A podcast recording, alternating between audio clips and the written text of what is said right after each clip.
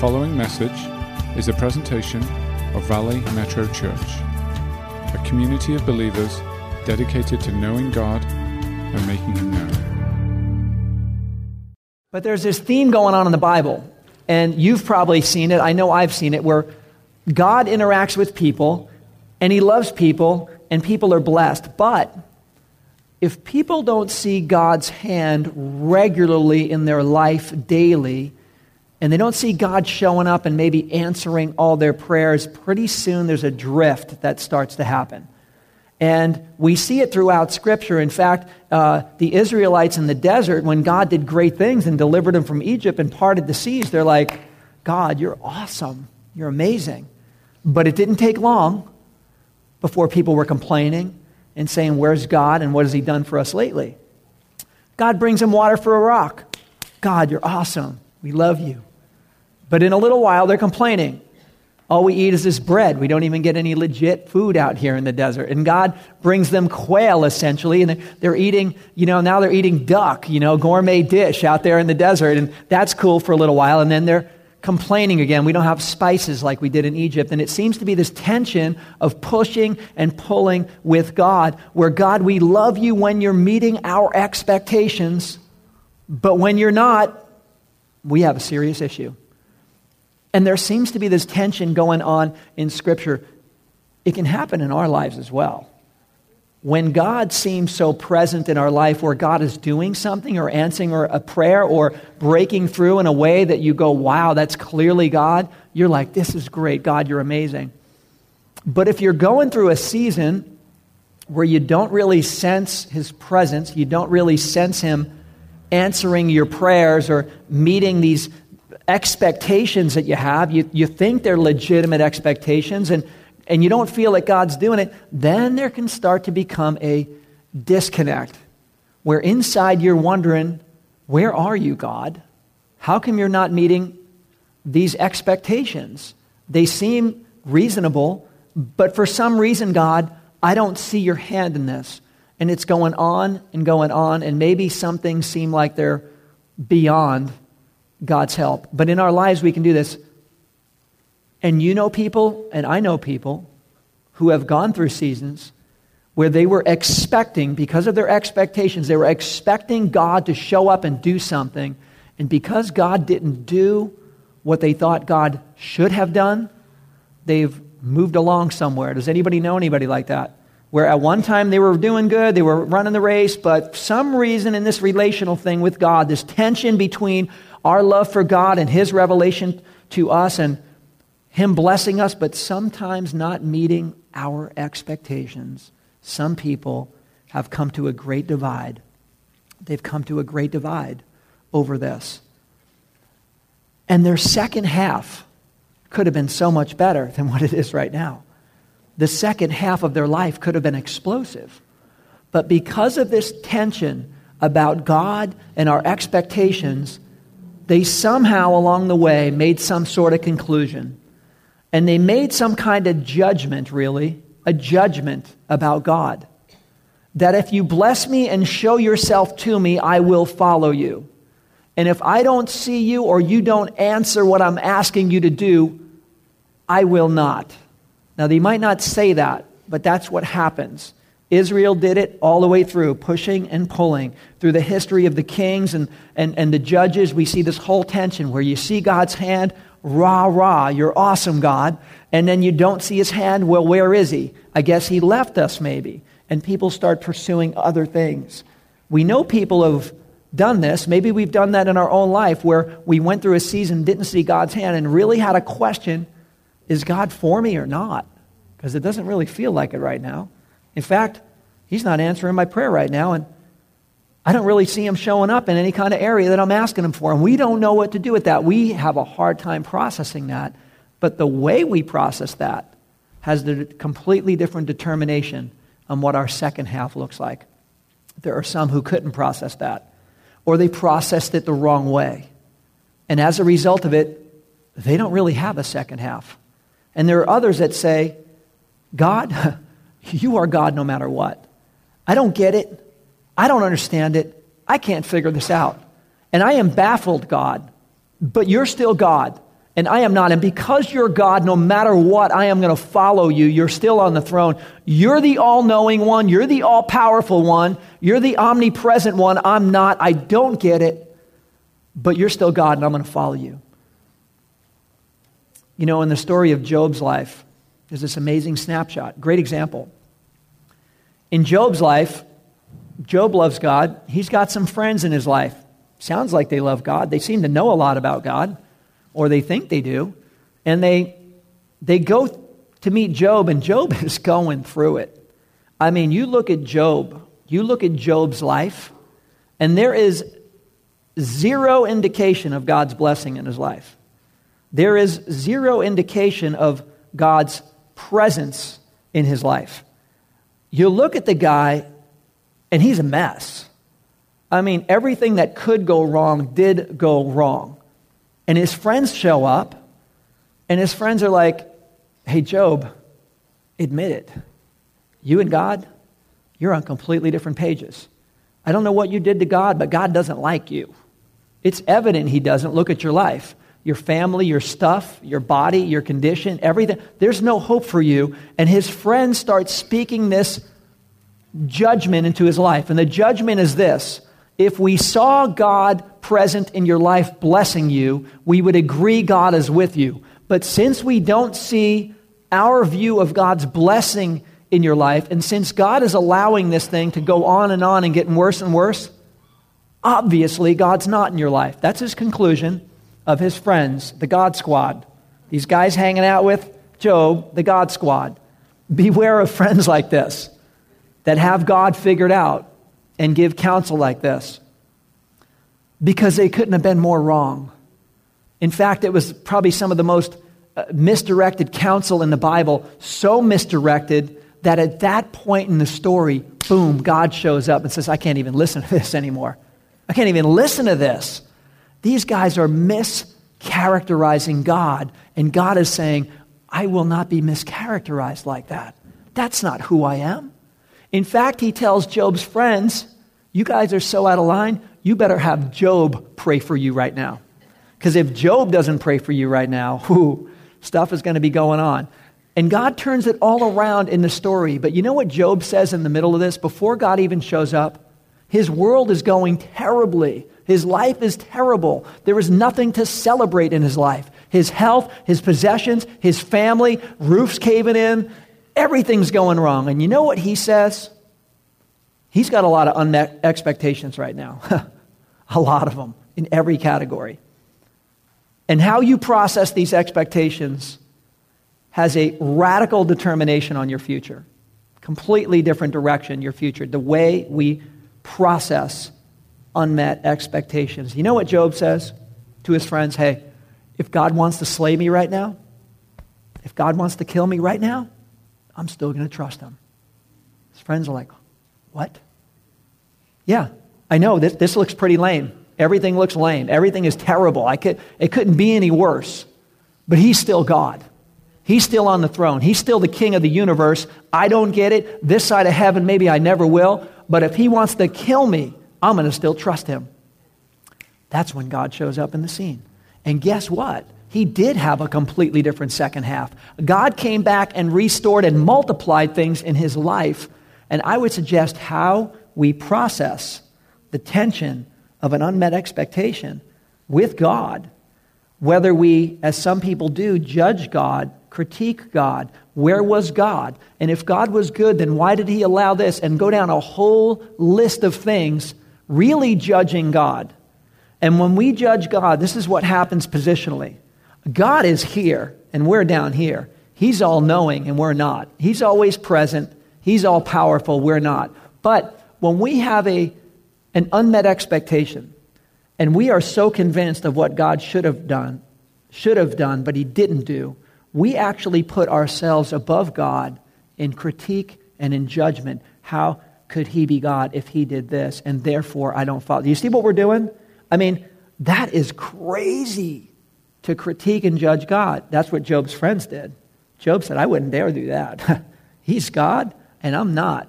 And if he wants to kill me, I'm going to still trust him. That is radical faith. The way you and I process things when we don't understand them is going to completely determine the way the second half of our life is. I really believe that. And there are plenty of things that come up in our life that we just can't figure out. That we can't crack the code, we can't figure it out, we don't really understand what God's doing. The apostles had those situations. Many of people, even in the New Testament, this theme carries over of this tension between I was expecting one thing, but something else happened. Many of you guys know the story of the rich young ruler. Rich young ruler comes to Jesus. He's pretty together. I mean, guy's got it going on. He's wealthy and you know, he comes to Jesus. He sounds, sounds pretty sharp. He's very positive. He sounds like he's living a good life. And he comes to Jesus. Oh, great teacher. So great to see you, wonderful teacher. You're the master. And tell me, what does it take for me to enter the kingdom of heaven? Because uh, I already live a good life. I follow all the commands. I'm living right, God. So we're good, right? Jesus looks at him. Jesus looks through him, realizes, wow, this guy loves his stuff way too much. Way too much. He goes, you know what? For you, you got to go get rid of your stuff first and follow me. Guy's like, no way. No way. And the guy puts his head down and he walks away sad. He had this expectation of God and his kingdom. And God did not meet his expectation. This guy didn't have a second half. At least nothing we ever read about. I mean, he could have went on to be someone great in the kingdom of God. He could have been one of the ones in the book of Acts in the upper room that was changing the world around, but he, that wasn't him. We don't hear of his story. Why? Because there's always a tension between your unmet expectation and mine and how we reconcile them with God. Are we going to stop? Are we going to pause? Are we going to walk away disappointed like the rich young ruler? Are we going to be like Job, no matter what, God? I don't get it. This side of heaven, I don't understand it, but you're still God and I'm not, and I'm going to move on in faith? Because that is going to completely change our second half. I think that's really, really important. Um, some people, if you're a note taker this morning, uh, a couple things to write down on this, on this topic. Um, some people along the way, and we see it all throughout Scripture with God in general, and we see this with, with the ministry of Jesus, and we see it in Nazareth when they're saying, Jesus, if you can do all these signs and wonders that people say, prove up. Show us. We're waiting. And Jesus is like, no, no, for you guys, you don't have faith. You got no faith. You guys just want proof. Proof, proof, proof. And people that want proof, God's like, I could show you proof and you're still not going to have faith because you don't have faith to begin with. And why would I help you increase your faith when you have none to begin with? And they're like, prove it, Jesus. Come on. We heard it. Show us what you got. Jesus, it doesn't work that way. And Jesus walked away, said he didn't do miracles there, didn't prove what they wanted. I think our first point, if you're a note taker this morning, to get a better understanding on this topic is that people say, prove it, and then I'll believe. But Jesus says, Believe, and then I'll prove it. The people waiting for proof, Job's friends, they didn't see the proof they wanted. The rich young ruler thought he was going to get something else. Sometimes they never end up in the faith and never end up thriving for the glory of God. But the ones who say, God, I don't get it, and I don't need the proof right now. I'm going to believe you at your word. I'm going to believe you at your word. I'm going to believe you at your promises. And on that alone, I'm going to stand, even though I don't get it. This side of heaven, maybe I can't crack the code on this thing, but you're still God and I'm still not, and I never will be, and you always will be. So I'm going to have faith. And then when you do that, God shows his hand on the other side. There's the beauty of God. He shows his hand. When we walk in faith, he always rewards. The whole journey is by faith. It started by faith. Without faith, it's impossible to please God. The journey begins by faith through grace, it's grace through faith. And the only thing that matters is faith expressing itself through love. As scripture says, faith never goes away. And there's invisible moments in this faith journey where you don't know. In fact, the road looks maybe devastated. What do you do? Some people see an unmet expectation and a critique of God and a conclusion and they don't have a second half, and you don't see the rest of their story in Scripture. But there are others like Job, hey, no matter what, I'm going to trust you, God, because you are God. And those are the ones who God continues to use and show things through, through Scripture. The rich young ruler, he walked away, he was never heard from again. And I believe we have that uh, same uh, opportunity in our life all the time when things come up. How many of you guys know in Corinthians it says, Now we know in part and we see in part. But someday, talking about when we see Jesus face to face, then we're going to know we're going to know fully fully just as we are fully known.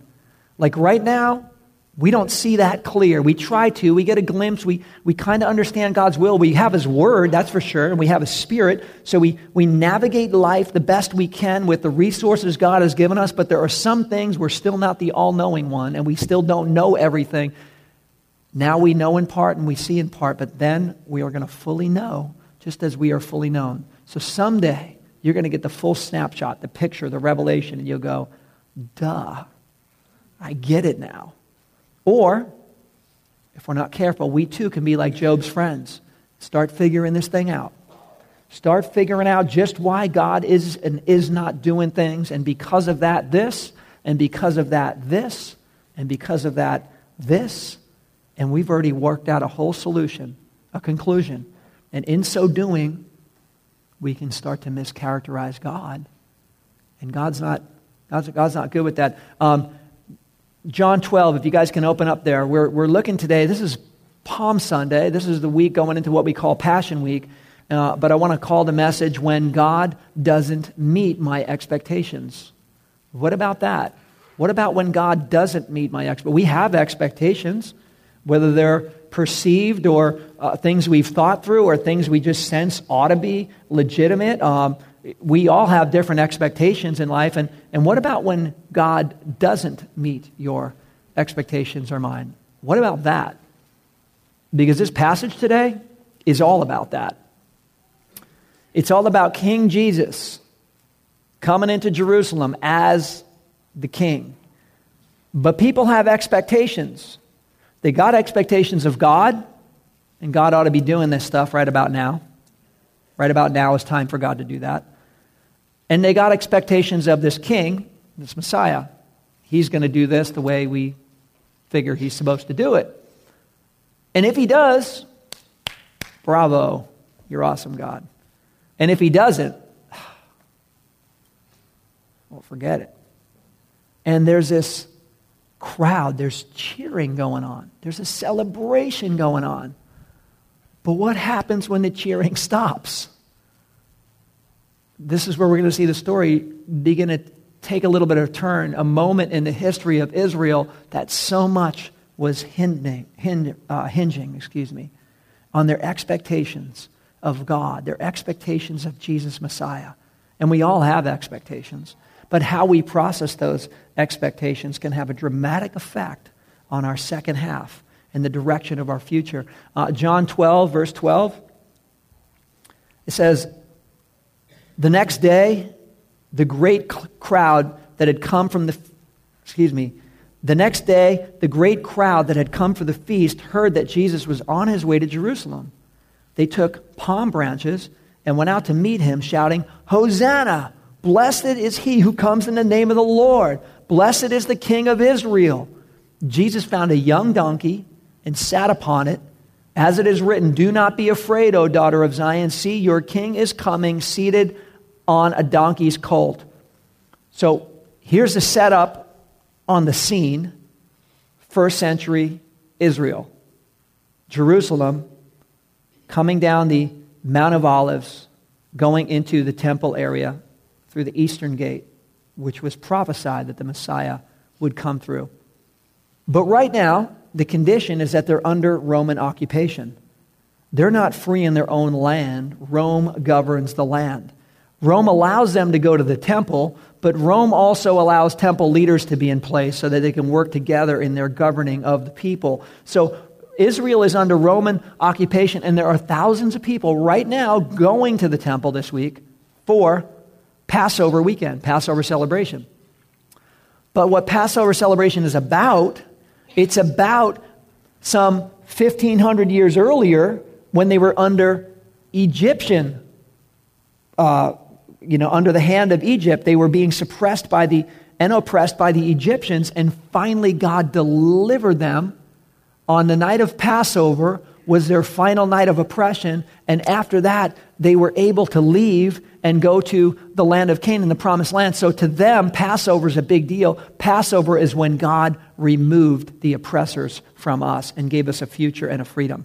And so they're pretty stoked about Passover. And now here they are in Jerusalem under Roman occupation. And guess what? It's Passover. Hey, this could be the time. This ought to be the time. This is a perfect setup for a perfect storm. In fact, we heard that Jesus is coming. His very name, Jesus, means salvation, the one who saves us from stuff. And they're like, this is going to be great. We've been waiting for a Messiah, we've been waiting for a king. We haven't had one since King David. Finally, God is sending one. We think he might be the king.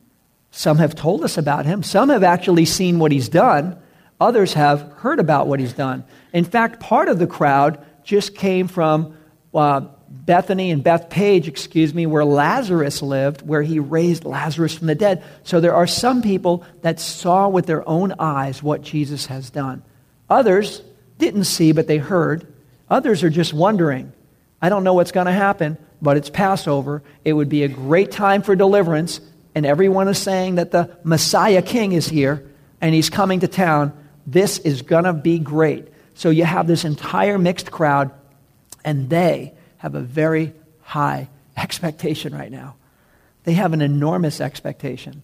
Because if this is Messiah, King, the way people are saying, then we know exactly what's going to happen next.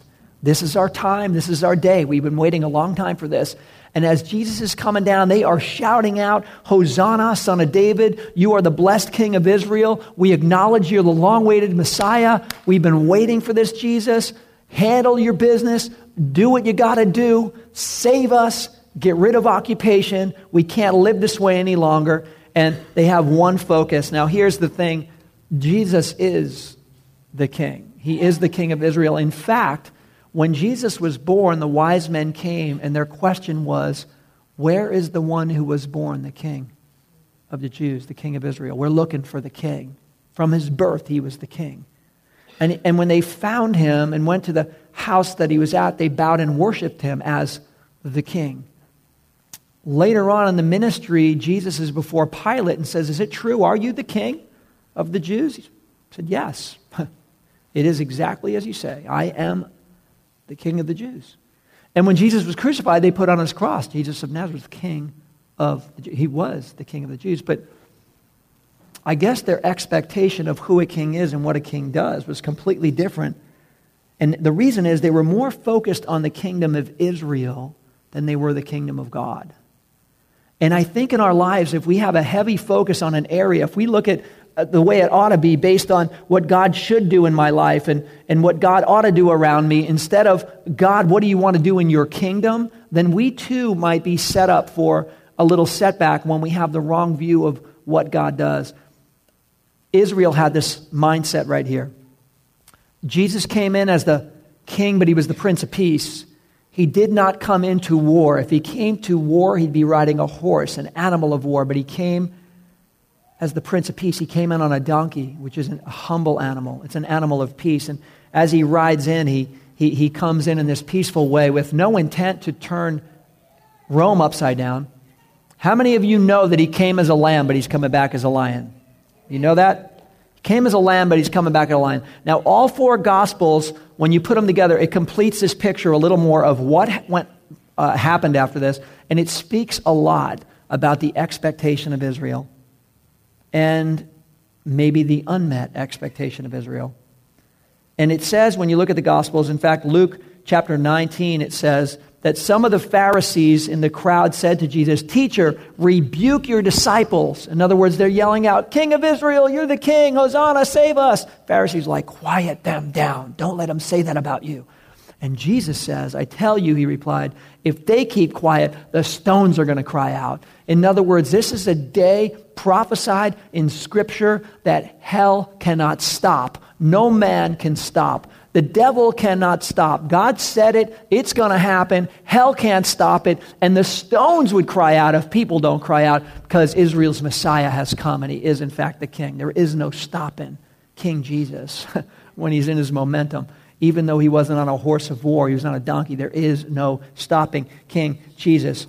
They can't stop a holy moment. And Matthew 21 says that the whole city was stirred. So all the people are like, what's going on? I mean, this is the king. He's coming in. Everyone's in a buzz. It says the whole city was stirred.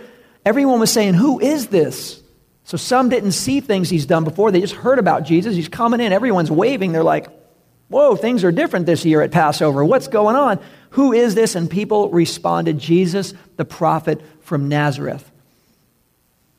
But instead of cleansing Jerusalem from the Romans in the land, what he did do is he went into the temple and he cleansed the temple.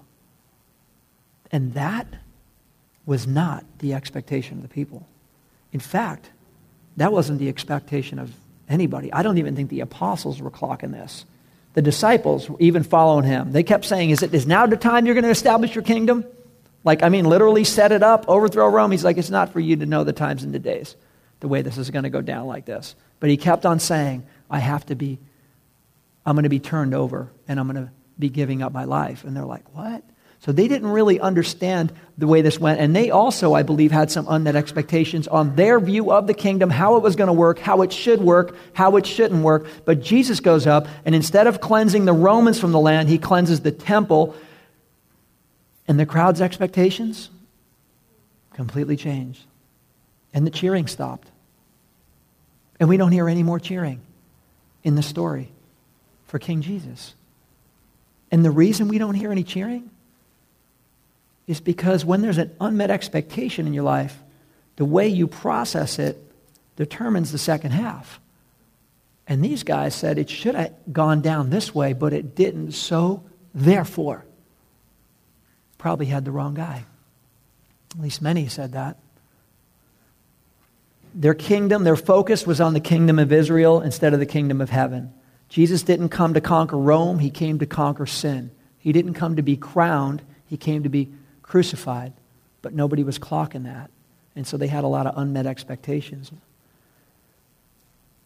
They had a God given opportunity, but they didn't see it. But here's the thing not only were they disappointed, Jesus was disappointed.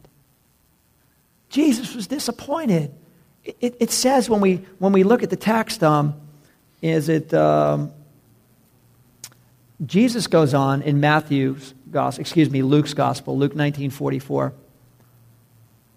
And it says that Jesus went up on the mountain, the Mount of Olives, and he looked down over Jerusalem and he, and he cried. I mean, Jesus loves people. He's laying his life down. He's coming and and, and authenticating his words by his miracles. And he, he comes in and they shout, Hosea, King, King of Israel, Hosanna, one minute, and they're shouting, Crucify him the next minute. And he's only given his life away as a ransom for many. And he, he sits and he cries over the city. This is a place in Israel where I've been a few times, and it's up on the um, you know, this, the Mount of Olives coming down, this area where Jesus would have prayed and wept. And you sit there and you look at Jerusalem and you see the history of God with Israel, the history of God sending prophets, and the ongoing theme throughout Scripture of when people see God do something great, bravo, and when they don't, walking away. And you see the entire history of Israel doing this. And we do it as well, church. When we see God move, we're like, rah, rah. And when we don't, we're like, I don't know what's going on right now. So we're not exempt from this, from this reality, this tension. But Jesus is up there and he weeps over the city and he goes, Israel, Israel. How many times have I tried to gather you like a, like a hen gathers its chicks? Now, you think of a mother hen. Hen loves its baby chicks. It won't let anything happen to them. And I've tried to gather you so many times, but you've, you've stoned and killed the prophets. And Jesus basically adds to that because of it. This temple that is your focus, instead of God, it's the temple, it's, it's getting destroyed. It had been around for a long time, but it didn't last another 30, 35 years. It was destroyed after this. To this day, Israel hasn't had a temple. I was like, I got a better second half for you. It begins with me, Messiah. And based on expectations, people accepted or rejected, and it completely determined the difference of their second half. The question for us is will we stay committed when things don't go the way we expect them? Because, family, we can do the same thing. We have expectations of God. We have things that seem reasonable, that God ought to do this, God should do this. I've been asking, why didn't He do it? Why did it take this long? And now it's too late, maybe. We've got a lot of um, gray matter up here, figuring things out, trying to clock what God should do, shouldn't do. We, our expectations of God, our plans, our, our hopes, our dreams, maybe others, family members, people around us that we love and care for. God, why didn't you do this stuff? What's going on?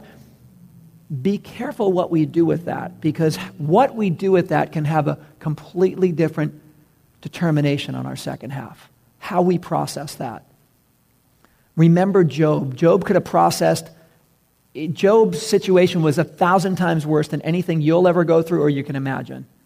And he was in the perfect position to go, You're right, guys. God left me. He did. He left me. Look at my life. Of course, he doesn't love me. He must have done something, I must have done something to make him mad. There's nothing you can do to make God love you any more or any less. You realize that? There's nothing you can do to make God love you any more or any less. God's love is, He's abounding in love. And we can't earn His love. And God is for you. Do you know God is for you? I mean, do you know God is for you? I hope you know God is for you. God is for you, family. And if you don't know He's for, for you, you need to know that. God is for you. So when we don't understand this stuff going on, you got to know He's for you. Job's like, I don't get it. If He wants to take me now, He can but I know He's for me. I don't have to get it. Here I am, God, whatever you want. God's like, wow, you just went through the fire, Job, and you've got some rockin' faith. And because you do, I'm going to do things on the second half of your life. I'm going to turn things all upside down. There are so many people that get to that crisis point, that tension point, and they don't know what to do with it, and they critique, carefully, they critique God, and in so doing, judge God. They judge his character or his nature. They make a conclusion about God, and like the rich young ruler, have a completely different second half, and maybe don't hear from them again. Does that make sense? Israel was at this tipping point. Messiah is here. Does he need to do what I expect him to do? I've got expectations of Messiah. I got a whole list of them here. And he needs to come, he needs to throw out Rome, he needs to turn this around. We'll have a king back on the throne in Jerusalem again, just like it was in David, because I got it figured out the way it ought to go down. It looks like this. And now it's not looking like that. And now we're all a bunch of disappointed people. And we've got a conclusion now about Messiah that's simply wrong. So people say, prove it, and then I'll believe. But Jesus says, believe and then I'll prove it. Uh, the second point this morning, too, if you're a note taker, is that remain in faith, and then God will exceed your expectations. Remain in faith, and He will exceed your expectations. If you don't remain in faith, people pull over and they, they you know, come to these disappointments, and those disappointments begin to shape their future and they miss out on what the future can be. But when I see Scripture, I see the people who came by faith and continue by faith and know that God is for them no matter what. And that if God is for them, who can be against them? They know that. And these are the ones, when they remain in faith, God does exceed their expectations. In fact, no eye has seen, no ear has heard, no mind has even imagined what God has in store for those who love Him. He's got stuff for his people in the future, in this world, and in the eternal life. And life is way too short, and eternity is way too long to not take God serious on this stuff. This is God's truth. David would say things like this When things are going wrong and we can't figure him out, like, God, what are you doing? Why are you allowing this? I love this. David would show up and say, Hey, has the arm of the Lord been shortened? Is that what you're saying? God, God's arm just got short? Like he can't pull this off? And people be like, oh, yeah, I guess you're right. And all of a sudden, the disposition would change, the demeanor would change. David said this, he said, or Isaiah, I've never seen the righteous forsaken. I've never seen their children begging for bread. You walk with God, you walk with God, He'll give you the desires of your heart. He will supply all of your needs, not all your wants, according to his riches and glory. That is a promise of God. There are promises of God you can stand on. We don't understand the timing all the time. We do not. I don't know anyone who's an expert on the timing of God, but we do get a sense of God's direction and his will, and his plans for you are good. They're not for harm, they're to prosper you to give you a hope and a future. That's the heart of God. If God is for you, who can be against it? Now, along the way, there'll be speed bumps. Jesus says you'll always have tribulation. There will be setbacks along the way. There will be some unanswerables, some unreconcilable things that you can't figure out. What do we do when that happens? Are we going to have a conclusion and critique God's position in this? Are we going to be like Job? I don't get it. I don't have to. I'm still going to trust him. Because this is where a good second half begins. This is where God rewards faith and builds on our faith. Um, the third and the final point, in fact, this would be great if the worship team could come up on this, but this is important. Never, there's some people who don't have a good second half because they process something the wrong way. And you don't hear about them again in Scripture. You know people in your life that started really well. They got disappointed along the way. The greatest cause for disappointment is unmet expectations. And there are some people, their expectation didn't go down the way they thought, and they're disappointed. And because they're disappointed, they got disappointed with God too, which wasn't fair of God because this side of heaven we can't figure it all out, but they got disappointed with God. And we don't hear the rest of their story, we don't read about their second half. We know people in our life like that. Um, third point this morning is never hijack your future because of an unmet expectation in your present. The way we react to an unmet expectation with God, the way we react, can completely alter our future. We can hijack our own future by the way we react to an unmet expectation. Faith, by definition, is the assurance of things hoped for and the conviction of the unseen. And so, even though you don't see it, you look to God and His nature and His goodness, and you say, I trust you through it. That's what faith is. Faith is not the assurance of things seen, that doesn't take faith. It's the assurance of things hoped for, the conviction of the unseen. When you get into the Word of God and you, you read the promises of God, you understand the nature of God, you can have some very healthy expectations. We might not understand His timing. We might not know why God sometimes says yes, sometimes says no, sometimes says slow in response to our prayers, but God does this. He's sovereign and we're not. We have to allow for that. But the reality is, if we will, there is blessing on the other side. There's a second half on the other side. There is so much more fruit.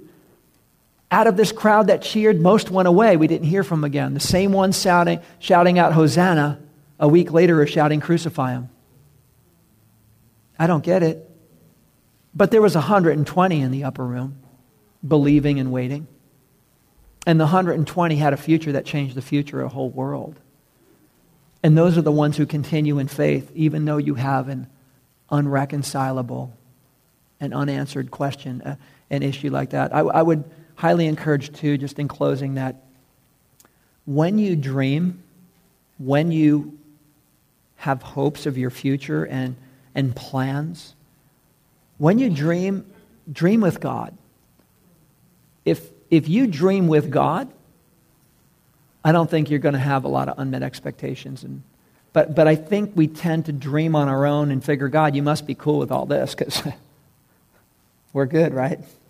So you got to be good with all my dreams. And he may. He may bless them all. But he may not. And if he doesn't, that's where this tension rises up between God, I thought, I thought naturally, God, but you didn't. That's really, really important. Our response to an unmet expectation can determine our second half. Well, I want to just close in prayer. I want to remind you, family, that God is God no matter what. He's the all knowing one, the all powerful one, the all present one, and He is for you, not against you. And if you seek first Him and His kingdom, He will give you the desires of your heart. No weapon formed against you will prosper if you walk with him and stay in Christ. The enemy will come to try to rob faith. He's been doing it historically. He will come like a mouse with a megaphone, yelling things back to you to remind you of what God didn't do when you expected it. Check that expectation and leave the unanswerables with God. Continue in faith, and you'll have a second half that can be a world changer. Because that's what I see in the text. I see out of this whole mess and disappointed people, Jesus is crying. He's disappointed. He's like, I had so much more for you. And Jesus is crying because people aren't even seeing his opportunities, putting it right in front of them. Like, we don't see it. I, I couldn't be any more clear for you. Bam. But they're looking over here. Just overthrow Rome. We're not looking at this kingdom, we're looking at this kingdom. And if you and I are looking at this kingdom instead of God's kingdom, we're going to miss out on these things that Jesus is putting before us. But if we get in on these things, we won't be disappointed. In fact, you'll find great joy. You'll find great joy and purpose in partnering with God for His purposes. That's the abundant life family. And on that note, let's just close in prayer. Uh, Almighty God, we love you and we thank you for your word. I, I, Lord, I thank you for this passage that shows us disappointment is a reality in life. There are expectations we have, and sometimes they're unmet. God, I just pray for anyone in the room right now. And Lord, I know there's people in this room um, who have expectations. And let us be transparent before you right now. As we go into this weekend of Good Friday and Resurrection Sunday, let us just be real with you right now.